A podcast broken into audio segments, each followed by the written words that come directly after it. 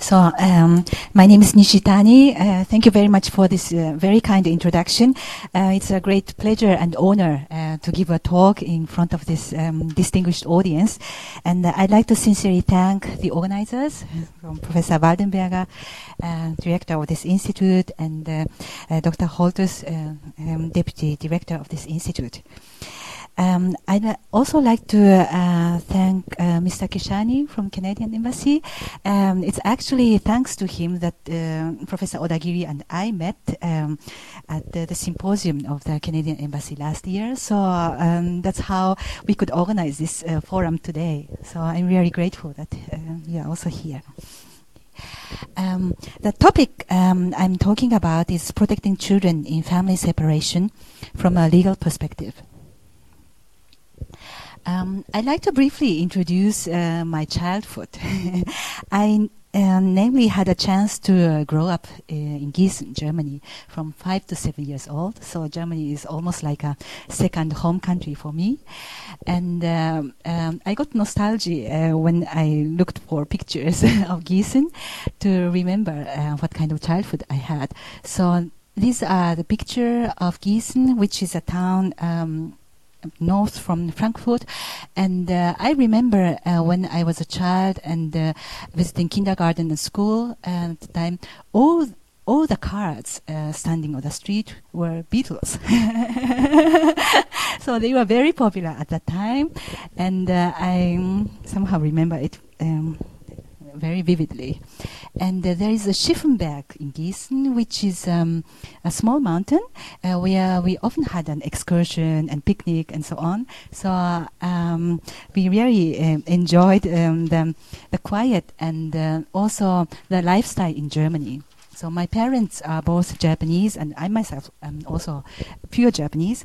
But um, um, getting to know the lifestyle in Germany uh, was very uh, interesting and also changed our um, way of seeing life, you know, uh, because you have a clear separation between uh, private life and work, and this kind of um, um, separation um, also affected us um, in our later family life, and. Um, I'm really grateful that we really lived happily and uh, were so satisfied in Germany together.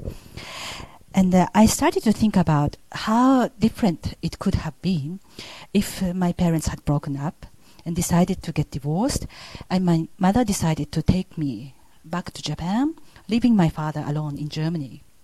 So that would have been uh, child abduction if my father did not consent, and then it c- could have been um, that um, my father was totally um, excluded from my life because uh, no access was possible, and maybe um, he was not paying um, child support or fulfilling uh, maintenance obligations, so that would have affected me as a child for my entire life. And I may not have been able to uh, enjoy um, the life uh, I had later or high education I had. I may not be standing here because uh, I did not, uh, I could not afford uh, having higher education after graduating from the university. But maybe I uh, may have had to immediately start working uh, after graduating from the university. So um, I started to think um, how much uh, this kind of family separation can affect uh, a child's life, and uh, this is why uh, I think it's very important to to try to. Um, find out methods how to maintain uh, the child's contact to both parents and how we can ensure that the child um, can grow up in a safe and uh, protected environment. The 1980 Hague Child Abduction Convention ensures um, um, in a situation where a child is abducted, like uh, from Germany to Japan, it ensures a prompt return of the child, and then um, the custody issues ought to be decided in Germany, where the child uh, had habitual residence first. And also, uh, the convention ensures access between both parents. So, um, uh, even the left behind parents living uh, in Germany uh, would have right to uh, have access to the child, and that is ensured by the convention. So the purpose of the convention is that the child can maintain regular contact with both parents. And the convention has been very successful and has um, gained already 100 member states. So um, it started with uh, Western European countries and then extended to um, the United States, Canada, and uh, uh, Australia, New Zealand, and uh, then it extended to East European countries and um, Asian countries as well later on. So Japan has become the member state of the Hague Convention in 2014, and we have had five years experience of implementing the Hague Convention. Um, however, um, it seems to me that uh, there is unfortunately uh, some misunderstanding about how the convention is implemented in Japan. So there are some weak points uh, in my eyes that need to be improved uh, in Japan to implement properly the convention. But um, beyond that, um, it seems to me that um, because we have not been um, explaining how uh, we are implementing the convention in Japan to other countries, there have been, um, unfortunately, some misunderstandings. And a, particular example is a French Supreme Court decision rendered on 22nd November uh, last year. Um, it was a child abduction case uh, from Japan to France and there was a, a, court proceeding going on in France, and uh, the left behind parent, the father, was claiming that the child ought to be returned, according to the Hague Convention, from France to Japan. And the Supreme Court said, um, because um, under Japanese law, there is no chance that the uh, taking parent, namely the mother, obtains custody rights afterwards so the child um, would have to grow up with the father. And this is why it will affect uh, the child's psychology uh, in a heavy way, and that would not be acceptable. And that's why the Supreme Court decided not to return the child from France to Japan. And it's unfortunate because uh, this kind of ground for refusal is actually not accepted under convention. So the interpretation itself was wrong in my eyes. And secondly, the Japanese law usually gives custody rights in such a case to the mother who has been taking care of the child all the time. So uh, I myself and uh, some other people are quite concerned that uh, even the highest um, judiciary in France um, does not understand the Japanese legal system quite uh, correctly. So this is why I think um, we need to uh, make it more transparent how uh, we are implementing um, the convention in Japan. And um, I think uh, we should also try to publish more in English, in French, to make it more understandable the U.S. has um, uh, put Japan on the blacklist, um, unfortunately, which means that uh, um, a list of countries um, that are uh, not complying with the Hague Convention. And um, there are several uh, good reasons to do that. And uh, I think uh, we would need to improve our legal rules to overcome these problems. And um, it's interesting to see that actually Germany uh, was put on the blacklist for almost 20 years after the convention entered into force in 1991. And after uh, conducting several legislative reforms, um, it has been removed out of the blacklist around 2010. So I think uh, we can learn a lot from uh, the experience Germany had. And uh, that's uh, what I like to um, tell uh, in my talk. And the second part, um, I'd like to focus um, on access rights and also um, parental responsibilities, including uh, custody issues, and compare uh, Japanese and German family law. And because Germany is a civil law country, which is um, um, legal system closer to Japan, then um, I think uh, Germany can serve as a model um, when uh, we uh, look for uh, some solutions. And there are um, a lot of common law countries uh, like UK, US, Canada, Australia, and so on. Uh, these are all member states of the Child uh, Abduction Convention as well. But because the legal systems are quite different, I think uh, certain rules are so um, different from ours, so that uh, we would not be able to take them as an example. So um, here, um, I think uh, comparing with Germany is um, a helpful uh, method. So the 1980 uh, Hague Convention as I said before, when a child uh, is habitually resident in state A and uh, the child is illicitly removed uh, uh or retained in another state B, then the convention ensures that the child be promptly returned to the state A. And uh, uh, this is done uh, in order to ensure that custody issues are decided by state A. So the convention uh, wants to avoid that the um, time passes and the child gets settled in the new environment in state A and that would uh, become difficult to ch- uh, bring back the child to state A afterwards. And uh, by avoiding uh, that the child stays uh, in state B, to which um, the child has been uh, wrongfully taken to, um, we avoid a situation that one parent takes advantage of taking the child and then creates a new status quo. So, uh, in order to ensure that the child uh, be returned uh, immediately and maintains um, contact with both parents, the convention uh, ensures prompt return, and there are only limited grounds for refusal.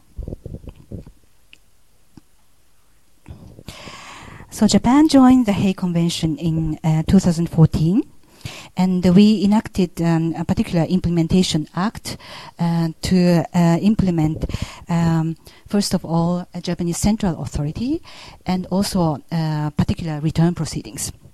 Central authority means every member state establishes a central authority so that they can communicate with each other and uh, um, easily find uh, out where the child is staying, how the child is doing, and also try to seek uh, amicable solutions between the parents. So central authority is, is very he- helpful because uh, the child abduction occurs across borders between uh, two countries.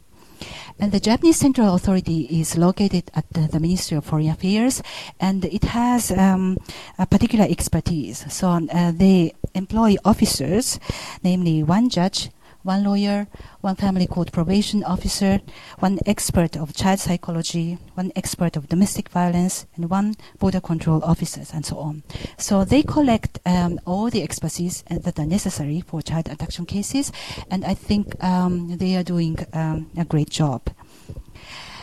When it comes to uh, court proceedings, namely the taking parent refuses to voluntarily return the child to the country of origin, then uh, the left behind parent institute return proceedings at family court in Japan to get a return order by the judge, which can be enforced afterwards to return the child. Um, and the return proceedings are concentrated in Tokyo and Osaka family courts so that uh, the judges can uh, get expertise and uh, uh implement also uh, efficient court proceedings. And um, um, in addition to that, um, we have private mediation outside the court that can be used for return cases, as well as in-court conciliation that is conducted at family court. So, um, conciliation at family court is often used. If we look at statistics um, in the last five years, um, this is the statistic that the uh, Japan's central authority received. And the application for assisting return of the child when the child was abducted from a foreign country to Japan and uh, assistance was requested to return the child to a foreign country, then uh, we had 104 applications in total and 90 were approved by the central authority to give assistance for the left behind parents. And uh, the US outnumbers, uh, it had 24 cases, and Australia 8, and Germany 7, quite a high number, and France 6, and so on. And, um, and if we look at the outcome of these cases, um, they succeeded in uh, reaching an amicable solution in return cases uh, to returning the child in 12 cases. And non-return means uh, they agreed that the child remains in Japan and does not have to be returned to the foreign country. So amicable solutions in total were 21. And even after family court proceedings uh, for return of the child uh, have been instituted, there were um, successful in-court conciliation. uh, according to which in 13 cases return uh, was agreed, and again 13 cases where non-return of the child uh, was agreed upon. And there was also judicial settlement where um, the uh, parties agreed um, in um, contentious proceedings, and again, uh, one was returned and one was agreed as non-return. In total, um, it is uh, conspicuous in Japan that all the solution by uh, consent constitutes 70% of all the cases. So if you look at the statistic of all other member states, um, the percentage is only 30%. So Japan has so far succeeded in a quite high rate uh, to uh, find a solution by consent of both parents. In outgoing cases where the child has been abducted from Japan to a foreign country, again the U.S. Uh, outnumbers. It had 17 cases, and uh, Thailand was uh, quite high. So there were 10 cases from Japan to Thailand, and Philippines nine, and South Korea six and so on. So the um, characteristic uh, of the situation in Japan is that um, incoming cases and outgoing cases are almost the same number. So there are um, a lot of um, actually uh, outgoing cases, um, which may not have been so much discussed, but uh, almost the same number as the incoming case. So um, the uh, Hague Convention itself also ensures access rights, and this is why uh, the left behind parent uh, can also apply to the uh, Japan Central Authority uh, to have assistance for uh, the access with the child. And that cases um, have been also quite a large number, particularly incoming case had 101 applications and uh, only in the first year uh, they had 55 applications. And this is because the access cases was applicable uh, to child abduction cases also before um, the convention entered into force. So there were a lot of um, you know old child abduction cases where the left behind parent was waiting for and apply uh, for assistance of access. And that had um, uh, a very high number, and after that, uh, the number has become mo- moderate. Um, in family uh, disputes, uh, it is a common understanding that um, amicable solution between the parents is um, always the best solution, and because um, the parents will be happy and uh, they will uh, also be um, likely to abide by what they have promised themselves afterwards. So mediation plays an important role for return cases as well. And uh, there is a um, mechanism of private mediation, particularly bar associations um, have set up several mediation centers. And if the parties want, uh, they can refer to private mediation outside court. But uh, the disadvantage is, is that uh, the outcome of private mediation is legally not binding. So even if one party breaches, there is no way of you know enforcing uh, what has been agreed, and it is also uh, said to be cost and time consuming. So for return cases, um, in-court conciliation has been more successful. So uh, in in-court conciliation, um, when uh, parents uh, reach an agreement, then the advantage is that the outcome of the in-court conciliation itself becomes an enforcement title. So if one party breaches what has been agreed in court conciliation, then that can be enforced afterwards. And uh, in addition to that, um, if the court orders return, then the court can only say whether the child ought to be returned to the country of origin or the child ought to stay in Japan because there is a ground for refusal. And that's it. But the advantage of in court conciliation is that uh, the parents can um, agree upon various conditions how the child ought to be returned. So, for example, the timing of return, the means of return, um, who shall pay the flight tickets, and how the child shall be returned, and uh, whether the left behind uh, parents shall help in visa applications, and uh, when there is a criminal charge going on in a foreign country, then uh, the left behind parents shall exempt um, of criminal charge, and so on. So these kind of conditions can be included in in-court conciliation, and that's said to be uh, a great advantage in return cases. Uh, the advantage is also that the same judge who shall be uh, uh, rendering a return order supervises uh, in court conciliation as well. So that judge can uh, tell in advance what would be the outcome of a court decision. So the judge can tell whether uh, there will be a return order so that the child ought to be returned or whether the child can stay in Japan. And, uh, and if the judge can tell the parents in advance what would be the outcome of court decision, then um, the parents can start negotiating based um, on that situation. So that facilitates the uh, conciliation uh, at family court. And then and court conciliation is conducted by two conciliators, one uh, male conciliator and female conciliator, and uh, they are um, uh, particularly um, trained for that and they have expertise in uh, family cases. So this is why uh, family court uh, conciliation is said to be advantageous.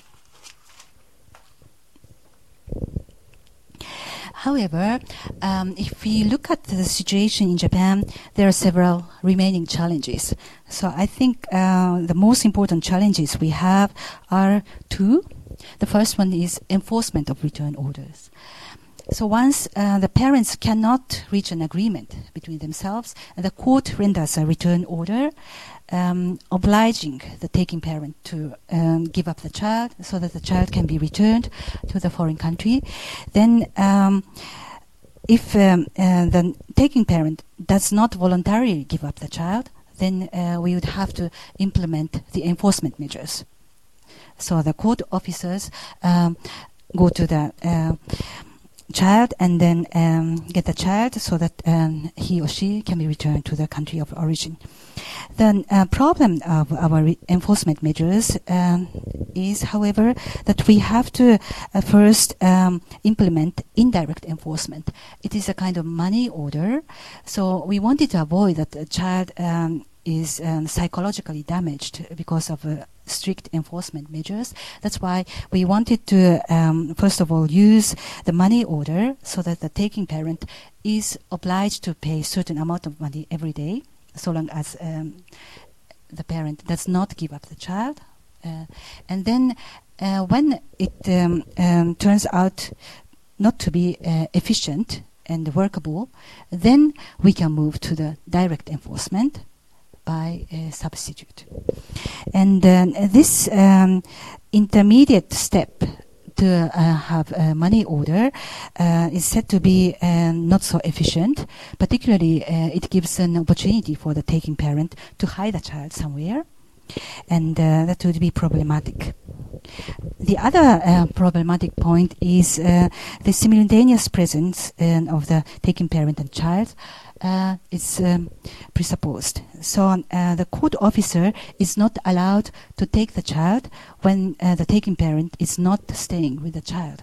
So that's also uh, considered to be avoid damages for the child, but um, that led to the um, situation that the taking parent um, leaves the child uh, with the grandparents and stays away from the child, so that uh, enforcement can never take place.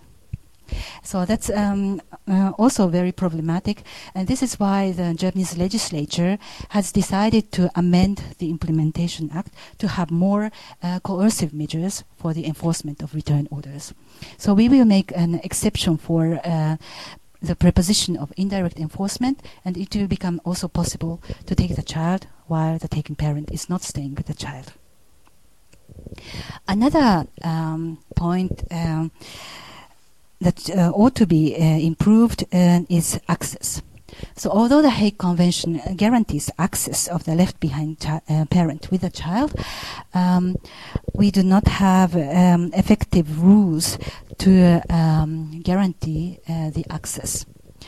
And um, we have a particular rule in our statute, uh, which is called an Article 32 of Act on General Rules on Application of Laws, and uh, these uh, rules um, determine which country's law is applicable to access. Um, and this rule applies uh, also to cross-border cases, and uh, we refer to the uh, national law of one parent and the child when the nationality is common.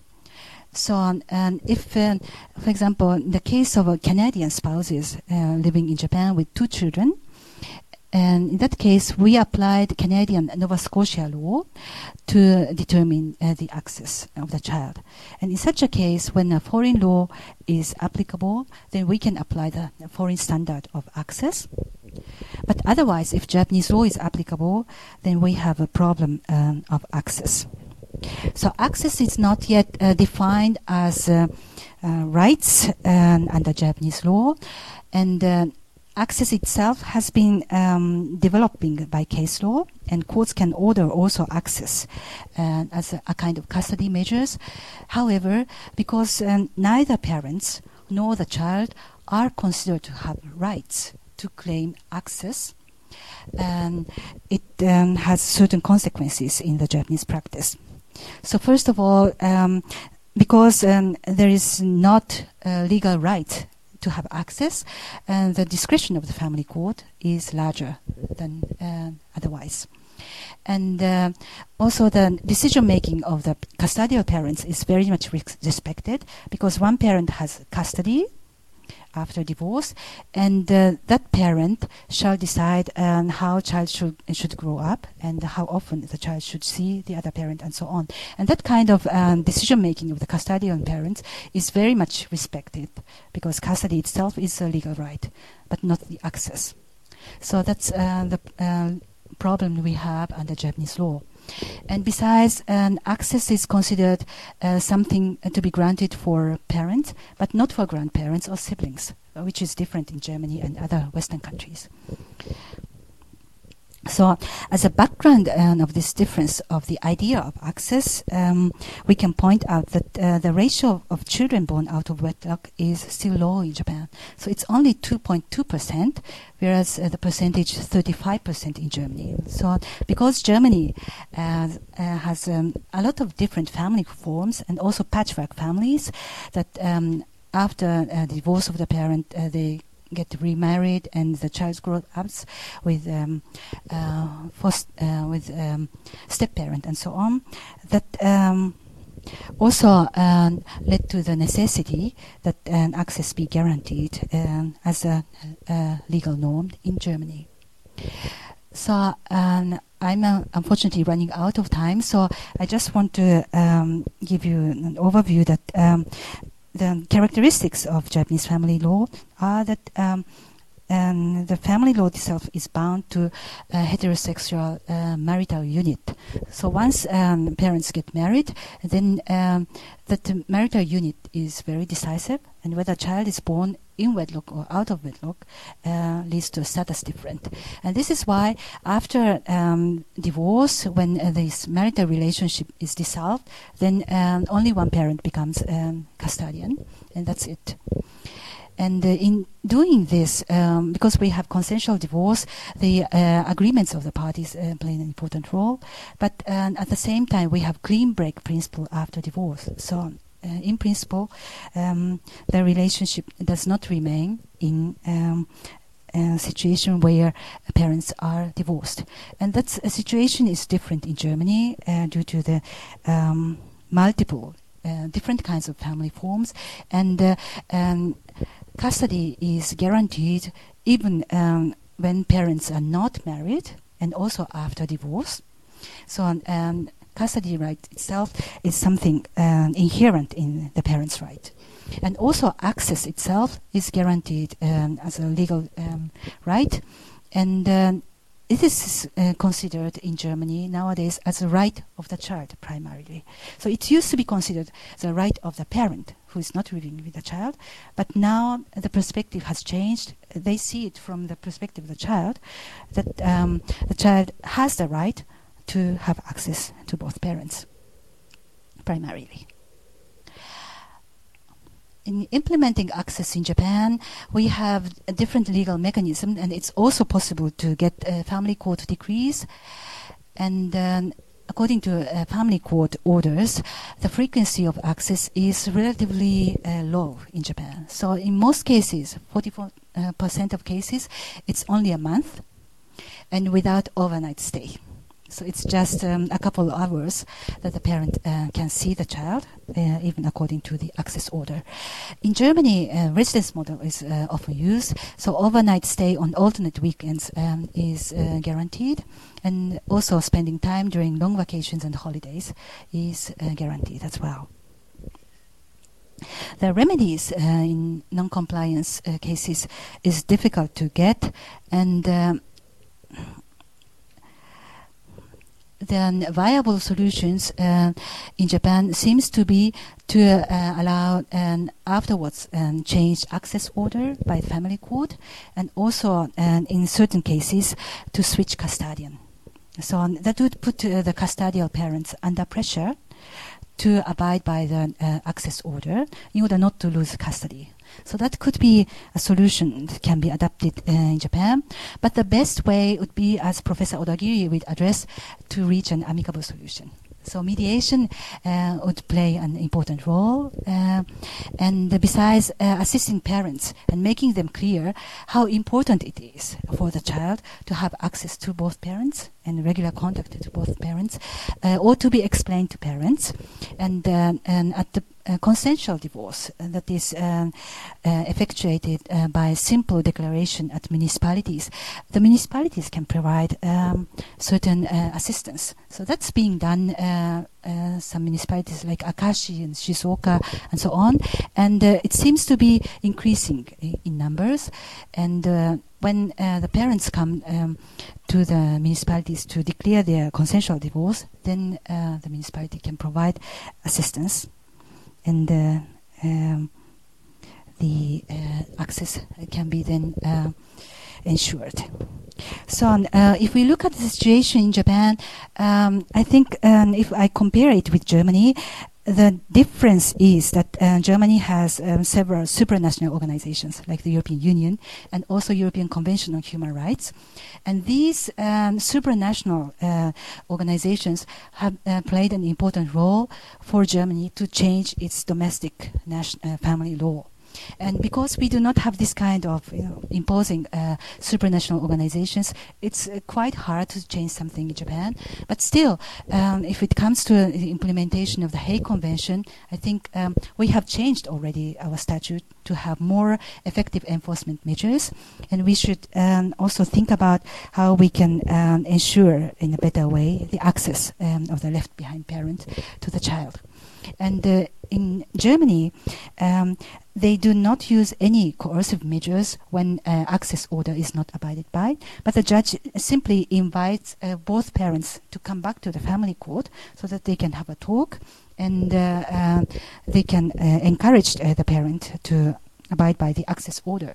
So this kind of monitoring activities, if that can be done by family court, I think that would enhance also the possibility to realize access in Japan as well.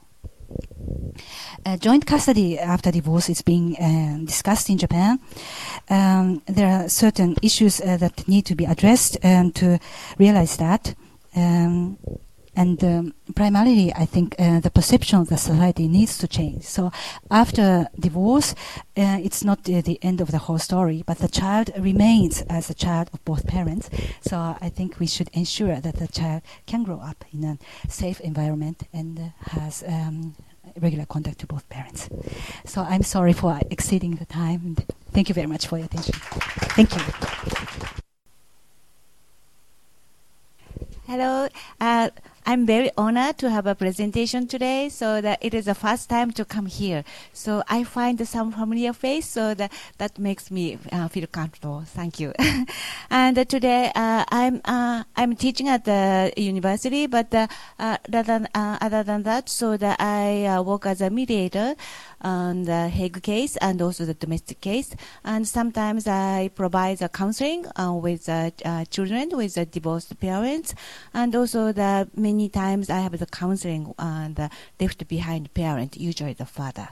So uh, today uh, I'm uh, I'm talking about I'm talking I'm. T- uh, uh, cover the five topics. So I try to focus on the mediation at the MIC. Uh, MIC is a, a or uh, NGO. Uh, it's a uh, international NGO and providing the mediation.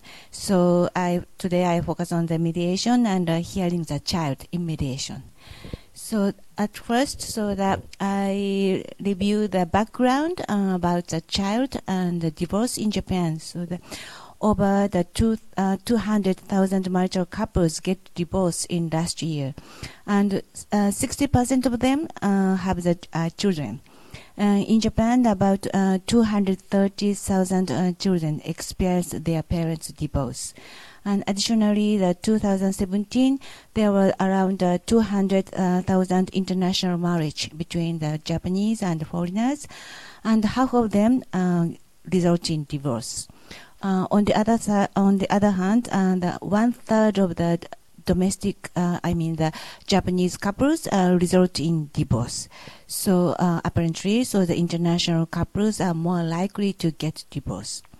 Uh, as Japan, as Professor Nishitani mentioned, and implement implement sole custody after divorce. So there are many, many, many parental disputes over the child custody and the visitation. So we call it the visitation, but uh, other countries so that uh, parenting and parenting time, so they never say the visitation, but still uh, we call it the visitation. And and uh, 90% of divorce in Japan are filed by mutual agreement. We call it the kyogi rikon. So the that means that uh, just parents submit the divorce paper at uh, the city office without court involvement. So most of the case are this type, uh, the mutual by the mutual agreement. So the conditions, of I mean the visitation and the child support payment are determined by the parents. Um, everything up to the parents. Uh, therefore, the only the one third of uh, children can access uh, the non-resident, non-custody parent, usually the father, and only quarter uh, of the uh, children uh, gets the child payment from the non-custodial uh, parent, usually the father. So it is difficult to enforce the visitation and the child support payment in Japan. And in addition, and half of the children uh, in the mother, uh, single mother uh, household families live below the poverty level. These children are the marginalized and these problems are underrepresented. So it's very serious problems the status of the visitation in Japan. So the Japanese court recognized uh, it is uh, best for the child uh, to receive the continued love and support uh, from the both parent uh, after divorce. And uh, of course, the Convention on the Right of the Child uh, stipulate a similar view. However, under the sole custody, and when the custodial parent, uh, usually the mother, uh, strong protest visitation, uh, it never occur. It's very difficult to enforce a visitation. So there, mm, I mean, the, there is a uh, to be honest, so there is unfair uh, power balance between the custodial parent and non-custodial parent. So it's very unfair situation. Both both are uh, the biological parents, but after divorce, so that there is a huge unbalance, power imbalance there. And uh, I I will uh, quick review uh, the res- research. I will I will give uh, the quick review about the research. And uh, much research uh, show that divorce is a major risk factor for children, and divorce could have a long negative effect on the physical and psychological uh, health, including anxiety, depression, attention problem, and aggress- uh, aggressive behavior. And Children growing up without contact with their non-resident parent, usually the father, after divorce are more likely to fail to access education and experience an economic hardship. In addition to that, uh, negative life uh, events related to divorce uh, cause low self-esteem and poor uh, coping skill and social maladjustment. The, in summary of 60 studies by Professor Newson, uh, mo- most joint custody parents don't mutually or voluntarily agree to the joint custody joint custody plan at the outset. And in majority of the case, one parent initially oppose uh, the plan, and the compromise as a result of the legal negotiations, mediations, uh, or court orders. Um, but uh, for uh, children, for, uh, for, the, uh, for the children, the joint custody uh, had a better outcome than sole custody. And the research showed that when uh, children uh, are only uh, raised by only by custodial parent uh, by their mother, and the father has less contact with their uh, children, uh, because the majority mother are not willing to do visitation. In the case so that when the mother uh, agree the uh, prefer the visitation, so visitation is going well. So I mean the the mother uh, play the key role of the uh, key role in for the visitation. And then next, uh, I will show the next uh, research. Uh, the Professor Warshak uh, refute assertions that uh, children uh, cannot benefit from shared parenting, I mean the visitation, and overnighting arrangement. He states that much research from the 1970s uh, to the 1990s uh, challenged stereotypes and prejudice that uh, children needed mothers. Therefore, the mother should be granted child custody. Uh, however, the result of the social science studies these days uh, supported that the most children uh, needed and needed and wanted more access to father after divorce and no evidence was found that uh, children under four um, benefit from restriction to the parent access. And overnight, overnighting arrangement and did not predict insecure attachment between the uh, children and their, their mother. The, when the parents are labeled as a high conflict, uh, high, high conflict, Japanese code, usually the visitation should be suspended because uh, the parent high conflict lead a negative co- impact on children. But uh, it happens many times in Japan. But these findings, so uh, these findings, uh, deny the this uh, the court decision not denied, but these findings doesn't support uh, the court decision and uh, yeah, so that's and uh, we uh, and also the policy of the automatic uh, restricted visitation uh, brings the drawbacks and destroys and uh, nurturing the relationship with the uh, children and their non-residential parent. So that instead of the suspending visitation, we propose a mediation to the parents in order to reduce the parental conflict. So let's move to the mediation. Uh, the MIC uh, is a stand for uh, stand for the International Mediation Center for Family Conflict and Child Abduction. Uh, it is a non-profit organization uh, providing uh, mutual legal and free church support, advice, and referral to mediation for the parents. So the, I have the training at the MIC more than the, uh, 50 hours. And also that they come to Japan and they provide uh, uh, training for the mediator. Uh, usually uh, we, uh, the mediator, in text of the, um, the Hague Convention, Hague Child Convention. S- yes, so that I introduced the mediation at MIC today. Yes and, and definition of the mediation. So the mediation is a process in which uh, the neutral third party, uh, I mean the mediator, uh, assist the parents in uh, in resolving the dispute. And the mediator work with the parents to help them reach an agreement. Um, but the mediator has no uh, decision-making authorities and also cannot tell uh, the parents what to do. So uh, for me, so sometimes it's very difficult. So uh, from my experience, so that um, I uh, I come up with uh, some good idea or the in your case, so that it is a good way to uh, resolve the solution. Uh, but I can't say that it's a good it's a it's a good way uh, to s- resolve the, your problem. I never say again, but I show the uh, advantage or the disadvantage of the some topics and some the issue. Uh, I will do that, but uh, I never say you should do that. So just I facilitate uh, their conversation and also I give them many information from my uh, person, uh, my professional point of view.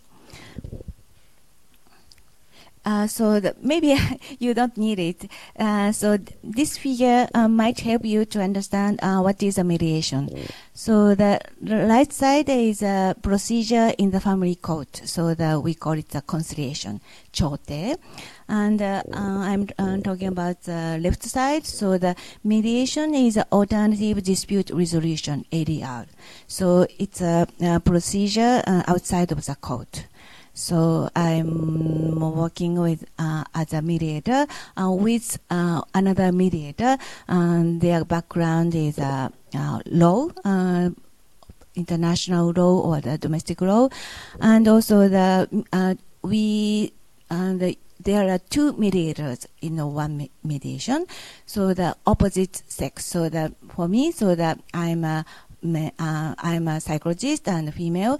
So the another mediator is a law professor with a background uh, law professionals and also the men. So I'm always uh, working with uh, uh, the men and uh, the mediator uh, whose background is uh, international law. So some may, uh, the many times so the we uh, the this, this uh, pair is a change, but always my counterpart is uh, men and law uh, professionals. Oh, what? One more quick. Okay. Ah, here. Okay, thank you so much. Okay. Uh, so the uh, purpose of the mediation at the MIC uh, is the first one that uh, re-establish the uh, direct communication between the parents. The second, uh, the bring the parents to pay attention to the child. Um, the third, uh, reduce the dispute. And the fourth, avoid court. It's very important. And uh, last one is agreement are more sustainable than court ruling.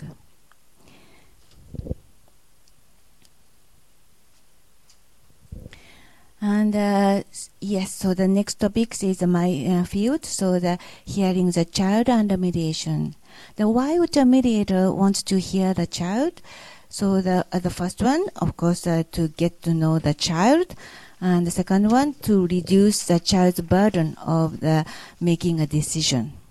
And third, uh, the encourage the child to express their opinion and emotion regarding all matters affecting the child. And uh, fourth, uh, draw parents' attention to the needs and well-being of the child. I realized so the child uh, want to uh, participate uh, the mediation, but uh, they um, not mediation. So the the child uh, want to uh, participate in the family decision making, but they want to be a decision maker you know so that it's very different so that but uh, the the child was want to say something or the, uh, want to contribute to uh, family decision making so that they are happy to uh, talk with me, uh, talk to me, uh, mediator. So it's a good chance uh, for the child to express their emotion. But before hearing the child, we need to give the information affecting the child. Because so that the child uh, after separation the parent separation or divorce the child uh, get information uh, only from the custodial parents. Uh, i mean so that that means so the child get one-sided information. So the child uh, doesn't know uh, the other parent or the non-relational parent uh, how do uh, how they think about it the child. So it's very important to uh, give the uh, information to the child and before hearing the child. And also, the, from my point of view, so the Japanese child uh, hes- uh, hesitate to express their opinion. So uh, our from the our uh, educational system, mm, some uh, children to um, very hesitate, very uh, very fear uh, to have emotion. So take a time, and uh, so we trust each other, and we develop the uh, trust, and then uh, we talk about uh, focus on this issue. So it's a very special technique um, for the Japanese child, I think. And the next, uh, the involving involving the child in the mediation is uh, that differ from the judicial procedure. Uh, according to the guide, uh, guide to good practice under the Hague Convention of the October uh, 1980s, uh, the child's, uh, child's view should be considered in the mediation in accordance with the child's age and maturity. How the child's view can be introduced into mediation and whether the child should be involved differently or uh, di- directly or indirectly must be given careful consideration and depend on the circumstance of each case.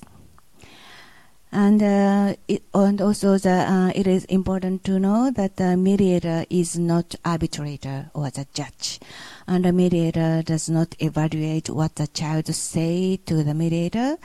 And the mediator simply give uh, child's view, get back to the parents and the mediation uh, at the early stage of the mediation. And in order to make uh, the child safe and comfortable, uh, the mediator needs to know uh, how to ask a correct question to the child. So the mediator uh, required to specific training. So the MIC uh, provide a specific training uh, to us. So the last one, uh, I will show the uh, hearing the child um, with uh, Germany and Japan and uh, other countries. So the, in Germany, the hearing the child is very common, and usually the one mediator have the interview with the child. And the mediator, after the interview with the child, and the mediator uh, give the child view to the parent in the mediation.